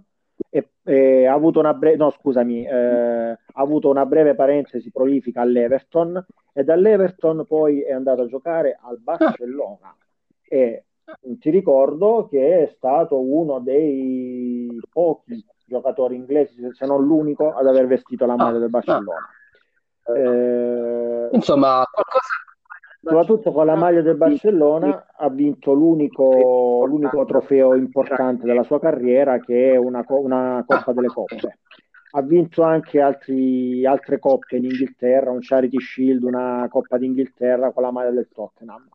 Ha, fatto, ha segnato anche tantissimi gol con la maglia della nazionale ha eh, finito la sua carriera andando a giocare eh, nei primi anni 90, eh, precisamente nel 93, in Giappone. Con, eh, e già questa è visionaria come cosa, quindi è stato magari un... Esatto, però ti, ti, voglio ricordare, ti voglio ricordare che in quei primi anni 90 era abbastanza di moda. Ti ricordo anche un certo Totò Schillaci, che eh, neanche, tanto, neanche tanto grande, cioè circa trentenne, eh, andò, a giocare, andò a giocare per il Giubilo non... Iwata eh, secondo me anche un po' sprecando la sua, la sua, il suo finale per di carriera, yen, però queste sono per gli Yen questo ed altro, voglio dire. Per eh, le montagne di yen che si guadagnavano a quel tempo nella, nella J-League, eh, questo ed altro. Uh, per, quanto, per, quanto, riguarda, per quanto riguarda la sua, carri- la sua carriera nazionale, c'è da dire che Lineker è stato uh, è il terzo cannoniere della nazionale dopo, Rooney, dopo un certo Rooney e un certo ah. Bobby Charlton, quindi ah. di gol ne ha segnati. Ti ricordo anche che è stato capocannoniere del, del, del mondiale eh, 86 in Messico e inoltre detiene il record di gol segnati con la maglia, con la maglia della nazionale inglese durante le, le competizioni durante i mondiali con insomma non proprio, non proprio, l'ultimo uh, arrivato io... mi sa No, non proprio l'ultimo arrivato. Infatti, Pelé l'ho anche inserito nel famoso FIFA 100, che non sono 100 giocatori, ma 125. Il 100 sta per i 100 anni ah, della FIFA. E inoltre mille, fa ovviamente parte della... mille, più o meno. Eh, più o meno, siamo lì. Poi ovviamente fa parte della Hall of Fame del, del calcio inglese. Eh, è stato, è stato co- come giornalista lo ricordo comunque sempre tanto provocatore nei confronti dell'Italia e del calcio italiano. No, questo non me lo spiego, non me lo spiego perché io ho ipotizzato per il fatto che lui non abbia mai ricevuto un cartellino giallo o rosso in carriera, nonostante tutte le partite e i gol segnati. Questo mi, mi viene da pensare, insomma, la sua estrema correttezza gli abbia in qualche modo eh, causato un certo com- Lui non ha mai ricevuto un cartellino giallo? Sì, sì, non, hai, non ha mai ricevuto un cartellino in vita sua. esatto. esatto. L'unico cartellino gliel'ho dato io su Twitter quando si è permesso di criticare la nazionale italiana per, per non essersi Non è un record, no? vogliamo addentrarci nella guessologia dei Guinnessologia dei record, ma davvero è una cosa pazzesca. No, mm, per me, per quanto mi riguarda, non è neanche una cosa di cui vantarsi. Eh, perché secondo me il fallo e i cartellini fanno parte del calcio, esattamente come i gol, i passaggi e gli assist. Eh, però, vabbè, questa, anche questa è una considerazione personale. Di lui, nonostante i, gol, i grandi gol segnati, eh, io, non, io, personalmente, nonostante ne ho, visti, ne ho visti tante volte, ho visto anche dei documentari su di lui, io non riesco a ricordarne nessuno particolarmente bello. Sì, sono tutti belli, ma nessuno spettacolare. Tanti, tanti gol in cui scarta il portiere, perché come ti dicevo era dotato di uno, scarto, eh, bruci- di uno scatto bruciante. Eh, di lui si ricorda anche una tripletta, una, un hat-trick segnato in un classico, che gli valse insomma che gli valse mh, uh, uh, insomma diventare un po' idolo dei tifosi, dei tifosi del Barça in un 3 a 2 eh, che il Barça vinse contro il Real Madrid nell'87 eh, io però tra i tanti gol segnati quello che, quello che voglio ricordare diciamo di più è un gol di testa segnato come tanti ma in un, in un quarto di finale, il famoso quarto di finale contro l'Argentina a Messico 86, quello in cui un certo Maradona segnò uno il gol più bello, eh, uno tra i gol più belli eh, della storia del calcio e anche il suo famoso gol eh, segnato di mano. Fammi capire, fammi capire tra, tra, uno, tra, tra, gli estremi che segnano quello, quello il, il, possibile nel mondo del calcio, perché in quella partita c'è stato il più bel gol della storia del calcio, a mio avviso, poi replicato da UEA qualche anno dopo, però la prima versione è quella di Maradona, ovviamente, dove scarta tutta, la, tutta, tutta l'Inghilterra, ricordiamolo, guerra delle Maldive, ricordiamo tutto quello che... Non delle Maldive, delle Maldive. Scusa un attimo, la Maldive sono argentina eh, grande scivolata, grande scivolata mia, potevamo giocarci nella nuova rubrica che è Yes, Yet to Come. Eh, e, e la mano di Dios in mezzo c'è una inutile e, pas- inosservata quasi alla storia rete di Line, del nostro, del nostro Lineker, quindi anche in quella partita. Quindi Lineker era uno per, per io che non avevo concetto di chi fosse e uno che era in campo in quella partita. L'attaccante del numero, esatto. il numero esatto, dell'Inghilterra esatto. in quella partita storica che secondo me ha segnato poi la sfiga dell'Inghilterra per gli anni a venire, perché poi successivamente all'86 mi sembra che, l'Ing- che l'Inghilterra abbia infilato, e, e, ora se li rivedono pure per rilassarsi a Pasqua, questi Grigori, ha infilato una serie di uscite calci di rigore, cioè terrificanti, terrificanti. Eh, allora, questo, anche questo è una, è una, cosa molto interessante perché noi, noi, italiani ci ricordiamo delle sfighe della nazionale italiana ai rigori, che non sono state così tante, ce ne sono state, sono state alcune decisive per carità, ma non sono state così tante come quelle dell'Inghilterra. Eh, eh, esatto, cioè a partire da quello d'Italia 90 che abbiamo già, già accennato, che eh, poi sancì poi il, eh, il, passaggio della Germania in finale sì. mondiale che poi vinse, insomma, ce lo ricordiamo citato, tutti. È stato, eh, stato diciamo, rimandato la, la domenica di Pasqua dalla BBC, che era 90 Esatto, esatto. Poi, se, poi andiamo al, al, agli europei del 96, europei che si giocavano in casa dell'Inghilterra. Inghi- esatto, Inghilterra che tra l'altro che era in, in, diciamo, in cerca di una rivalsa proprio per il fatto di non essersi qualificata ai mondiali del 94, ci teneva a, fi- a ben figurare a, quei, a, quegli europei casalinghi e port- magari portarli anche, portare anche un trofeo in bacheca ma si dovette, arrettere, eh, si dovette arrendere ancora una volta alla Germania dopo eh, insomma anche, anche ah, caso ai rigori eh, dopo, che la, dopo, che la, sì, dopo che la partita era finita 1-1 con un gol di Alan Shearer e su Alan Shearer torneremo come ci torneremo anche sull'Inghilterra in generale lo, amici lo esatto Esatto, R- ricordiamo che Euro 96 comunque eh, la partita prima agli, ai, ai, quarti, in realtà la, ai rigori la, l'Inghilterra aveva, aveva eliminato mm. la Spagna, eh, ma questa è un'altra storia. A Francia 98 eh, la, l'Inghilterra fu eliminata ai rigori Quindi, dalla, 90, 96, 98, 98 dopo quel, non so se la ricordi, io la ricordo molto bene quella partita, sì, finita a 2 la, l'Argentina ah. aveva una rosa, aveva una rosa che era praticamente una all star, c'erano i migliori giocatori della Serie A e anche di tutta Europa. Eh, però di quella partita quello che ricordo soprattutto eh, che ricordano tanti sportivi su quello spettacolare gol di Owen eh, che fece una grande rincorsa e poi superò, superò il portiere con un pallonetto Dopodiché arriviamo ad Euro 2004, eh, gli europei di Portogallo, eh, in cui eh, l'Inghilterra esce ai quarti proprio con i padroni di casa. Dopo, anche Scusi, Frank, tra il 98 e il, l'Europei 2000 che sorta hanno avuto gli inglesi? No, quindi il filotto è stato interrotto negli Europei del 2000? Il filotto dei rigori funesti? Uh, sì, perché ci sono state delle sconfitte sul campo, diciamo nei 90 minuti regolamentari. Sia chiaro, noi non vogliamo prendere in giro la uh, nobile nazionale dei tre. No. No, no, assolutamente. Solo assolutamente. riveriamo e basta, voglio dire, sempre eterna fedeltà alla corona, è chiaro. Eh, anche, anche, anche, anche nei mondiali del 2002 credo ci fu una mancata qualificazione ah, nel girone. Ah, ah.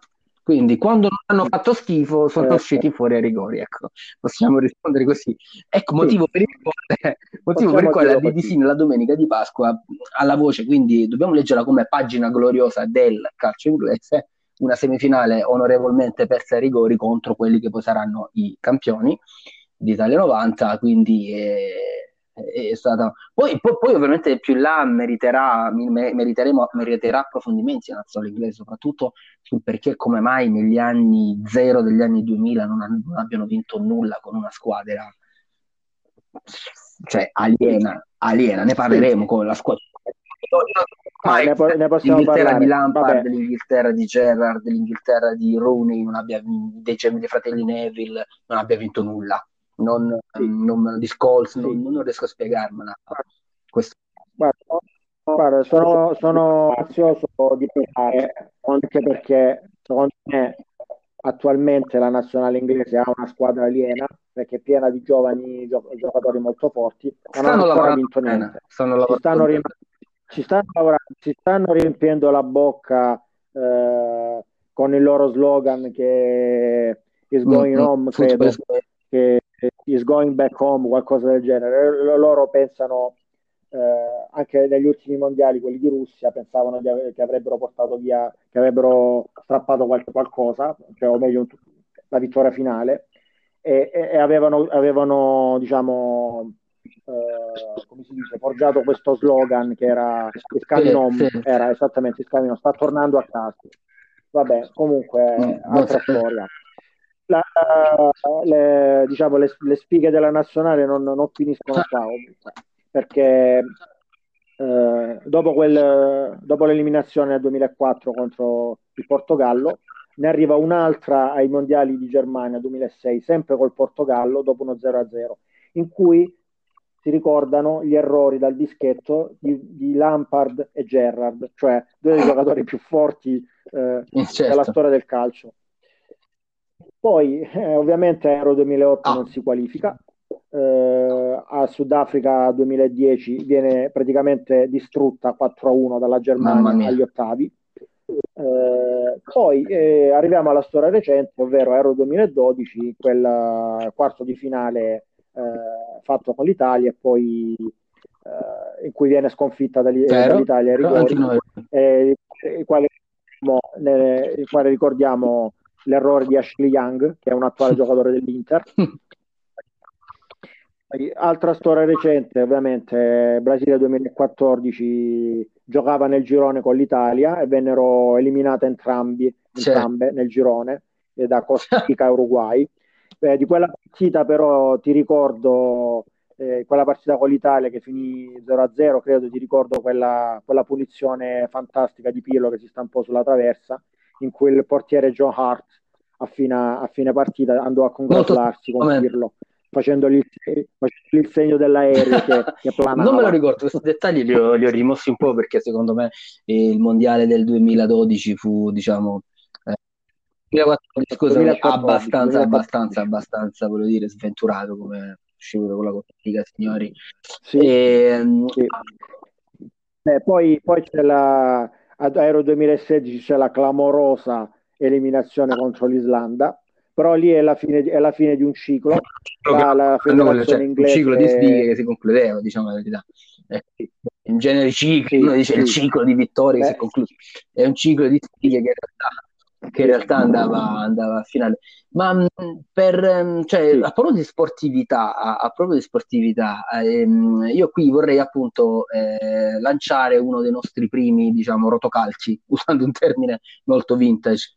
Che, che, ci può, che possiamo far nostro, ovvero ehm, abbiamo parlato appunto di mostro nero dell'Inghilterra che è la Germania, no? una volta eravamo noi per loro, per i tedeschi ma sicuramente lo è stata la Germania, come, come appunto mi raccontavi, soprattutto nel, negli anni 90, 90, 96, e, e ci sono state due eliminazioni successive eh, ai rigori. E, e io eh, appunto eh, lancio appunto questo rotocalco che si chiama Foto 90, ovvero fotoricordi agli anni 90 ovvero quello che noi vorremmo fare è, è di ehm, ritirare fuori delle immagini eh, diciamo, storiche di giocatori che hanno popolato quell'epoca.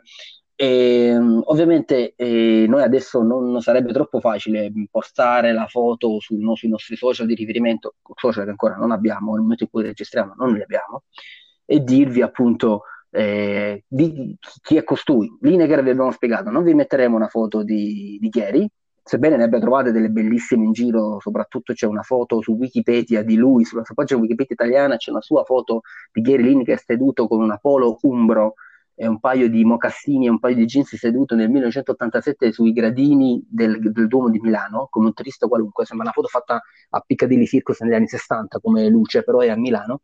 E, introduciamo quindi il primo personaggio misterioso, è un personaggio che ha giocato nella nazionale ehm, vabbè, vi abbiamo già dato un grosso aiuto, quindi mh, mm, cercate di arrivarci bene. Cerchiamo di arrivarci. Poi, eh, quindi è un giocatore tedesco, ve l'abbiamo già detto, abbiamo già dato un grosso aiuto, che ha militato nella squadra tedesca negli anni 90, ve l'abbiamo già detto. Nella foto misteriosa che, vi, eh, che noi vi invitiamo a scoprire, il, ra- il ragazzo, ragazzo, all'epoca era un ragazzo, eh, veste una splendida, a mio avviso, maglia verde, la seconda maglia verde tedesca, e dalla maglia si, ca- si intravede, dovrebbe, dovremmo parlare del 90, tipo quella maglia del 90, è una maglia a manica lunga che dovrebbe essere anche le qualificazioni degli anni 90. Sì, eh, qua parliamo praticamente de- delle stupende sì. maglie Adidas sì. di quel periodo lì, che mh, diciamo che all'epoca non mi piaceva molto quest'idea, adesso invece mi piace. Avevano ah. un template eh, simile. Template, per, hai usato una parola template che, che praticamente cioè, è una parola di questi anni.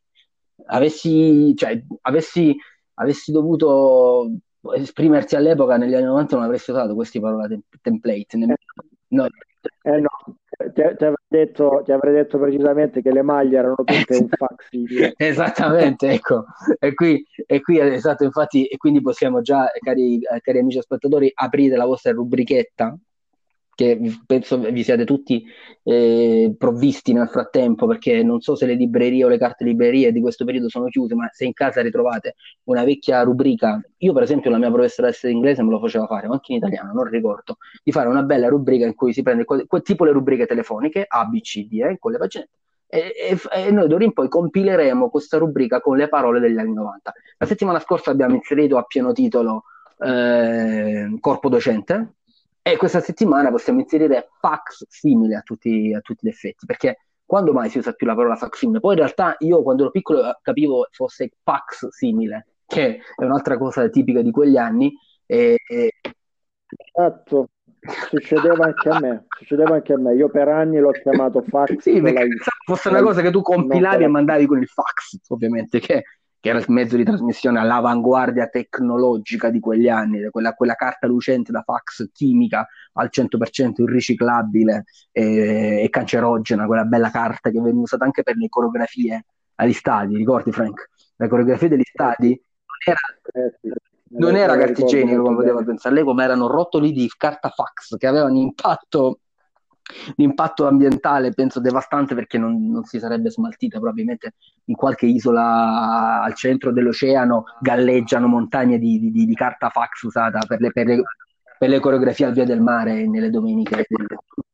E qualcuno la spaccia per plastica invece esatto. no era carta da è tutta, è tutta carta fax. Infatti Infatti, cioè, noi avessimo, diciamo, cioè, eh, facendo un balzo indietro, usando la, la macchina del tempo eh, e eh, vivendo i giorni attuali fatti di eh, autodichiarazioni ed autocertificazioni, all'epoca, si, all'epoca si, avremmo probabilmente diciamo, usato il termine hai, hai, ti, ti, sei stampato il fax simile o il, scusate, il fax simile di, di, del modello di autocertificazione, non il modello, il modulo, il template, il format, tutte queste parole che si usano perché ovviamente attingiamo a piene mani anche a volte impropriamente dalla lingua inglese, all'epoca si sarebbe semplicemente detto hai scaricato il facsimile.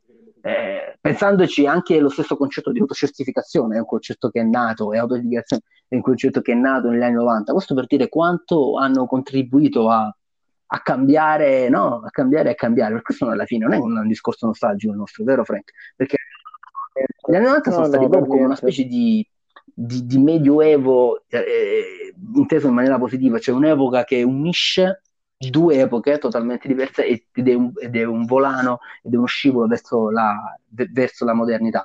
E, ehm, quindi tu mi dicevi che praticamente eh, ti, piaceva quel template, quel modello, quel modello di, di... Sì, sì, a me piaceva molto, a me, a me piaceva molto quella eh, sì, ti ascolto, ti ascolto. ancora Max. Sì, dicevo, eh, cioè rivedendola adesso è veramente bellissima. All'epoca non mi piaceva l'idea che ci fosse un modello di maglia cui venivano cambiati i colori a seconda delle nazionali. No, non so se ricordi lo faceva anche... sempre. L'ha fatto per anni. Sì, lo faceva sempre. Cioè, ripeto, adesso Lo, lo, ha fatto fino al 98, oppure non so se ricordi anche il 94, sì. la Svezia sì. e la, la, Germania avevano questo stesso template sì, con colori diversi. All'epoca non mi piaceva, adesso la reputo una, una, scelta, una scelta, intelligente. E poi comunque dal punto di vista della vestibilità per me le maglie dell'Adidas sono state sempre le più belle. Eh, abbiamo, abbiamo, appena, abbiamo appena parlato anche della Umbro, però anche le maglie dell'Adidas erano abbastanza era abbastanza, sì. erano abbastanza notevoli. Il nostro uomo e personaggio, giocatore misterioso, ripeto, in questa foto ha una stupenda maglia verde eh, della, eh, della ricordo anche che la, la, la, maglia verde, la maglia verde eh, la seconda maglia della Germania storicamente è sempre sì. stata verde. Credo che poi in seguito sia stata rossa, se non sbaglio, vero? Mm, sì, Mm, sì, rossa, anche nera in tempi però... recenti, però credo che in tempi recenti non si volesse ricordare il fatto che la Germania abbia avuto anche la, la nazionale, cioè la, la, Germania Est avesse anche una eh, nazionale sua. Eh, esatto, non si voleva ricordarlo. Non... Che maglia aveva? La... Era verde la maglia della... La maglia della Germania ah, Est era. Ecco, quindi magari dopo fu un trade union magari celebrarla dopo gli anni 90, forse, forse, forse, forse la scelta di, di, maglia, di, riprendere la maglia verde fu dettata anche un, un, per un senso di unione, no? anche perché parliamo della Germania degli anni 90, e ripeto, la nostra foto noi non l'abbiamo datata, però stando a quello che ci dice questa foto, quella maglia è il template di quelle tre righe che girano co- come una felpa praticamente cioè girano tutta da, da, tutto, lungo il corpo, queste tre, le tre strisce nere, gialle, rosse, e, e la maglia del 90. Va bene, a questo punto, visto che voglio dire, è abbastanza. Sì, piccolo, un piccolo. chiudere, sì, sì, volevo prego. soltanto ricordare una cosa: che tra l'altro a Italia 90 eh, la, la, l'Inghilterra viene eliminata dalla Germania Ovest. Eh, nel 90 c'era, c'era, ancora la nazionale dell'Est, benché il muro oh, di Berlino fosse. Non lo so, lo sai? È una cosa che io non ignoravo questa. A, a Italia 90 c'erano entrambe le Germanie? Eh sì. No, no, c'era solo, c'era solo la Germania Ovest perché la Germania ah, Est non si era ah, qualificata, credo. Però ancora nel 90, eh, credo per una questione appunto di continuità con, la quali, con il di, girone di qualificazione, cioè la quali, le, sì, sì, probabile, perché eh, le qualificazioni le ha fatte, la, le ha fatte ah. la Germania Ovest, quindi ai mondiali del 90 si presentò come ah, ah, vabbè, a questo punto credo sia anche importante, visto dare un aiutino ai nostri telespettatori, Um, il, il, il, ragazzo in questione, il giocatore in questione, che è protagonista di questa misteriosa foto che misteriosamente noi vi invitiamo a scovare, ricco, perché vi stiamo già dando tante informazioni e si sa, gli, algor- gli algoritmi del web vi aiutano già a trovare tutto, se vediamo è un giocatore che pare sia uno dei pochi ad aver militato in entrambe, io non so se poi nel 90 era già nella rosa, nella rosa, della, nella rosa dell'Ovest o dell'Est, però è un giocatore che ha militato in entrambe le nazionali, sia quella dell'Est che quella dell'Ovest. A questo punto, mentre lasciamo che i nostri amici radioascoltatori sfruculiano un po' la, la web eh, nella ricerca di indicazioni utili, e nel frattempo che spero abbiano già compilato la loro rubrica di parole anni 90 inserendo corpo docente, non soltanto inserendo anche ehm, eh, la parola appunto misteriosa che era, cioè la parola che era appunto ehm, la sono dimenticata Frank, qual era? Vediamo se è seguito, facsimile, facsimile. Ma ci metterei anche a buon diritto mononucleosi, ci metterei e, e, e, e anche um, autocertificazione volendo. Ehm, andando avanti, invece, una, una, una, cosa vorremmo fare, cambiamo un po', non parliamo di, non di solo calcio, di velomo, non soltanto, anche di ben altro, e, ehm, e andiamo invece per quanto riguarda un po' di, eh, diciamo, consigli cinematografici. Allora, questo è un periodo abbastanza particolare, anche i, i, futuri telespettatori e radioascoltatori, scusate i telespettatori mi esce perché è, è, è molto anni 90 eh, telespettatori, diciamoci la verità. Il periodo, il periodo, che noi stiamo analizzando era un periodo anche di, molti ba- di, di, di decadenza per le radio abbastanza, quindi era poco, ra- diciamo la, la, verità Frank, gli anni 90 erano poco radiofonici come anni, o no? Beh, è, è, molto strano perché in realtà eh, all'epoca non avevamo internet, non avevamo, eh, non avevamo i podcast sicuramente, eh, dove, avrebbero dovuto essere anni molto più radiofonici, però a noi ci piaceva la esatto. TV in quegli anni lì, eh, esatto. la TV eh, diciamo canalizzava qualsiasi, qualsiasi ascolto, non, non, potevamo immaginare quello sì, era un po', eravamo un, un, decennio dopo Video Kill the Radio Star, però era in pieno, era in pieno diciamo, subbuglio quel quel, quel movimento, diciamo che era TV, e l'internet era il televideo, soprattutto, qualcosa di meglio del televideo, trovavi tutto sul televideo, le temperature, le notizie di mercato, le notizie, l'ANSA, tutto quanto.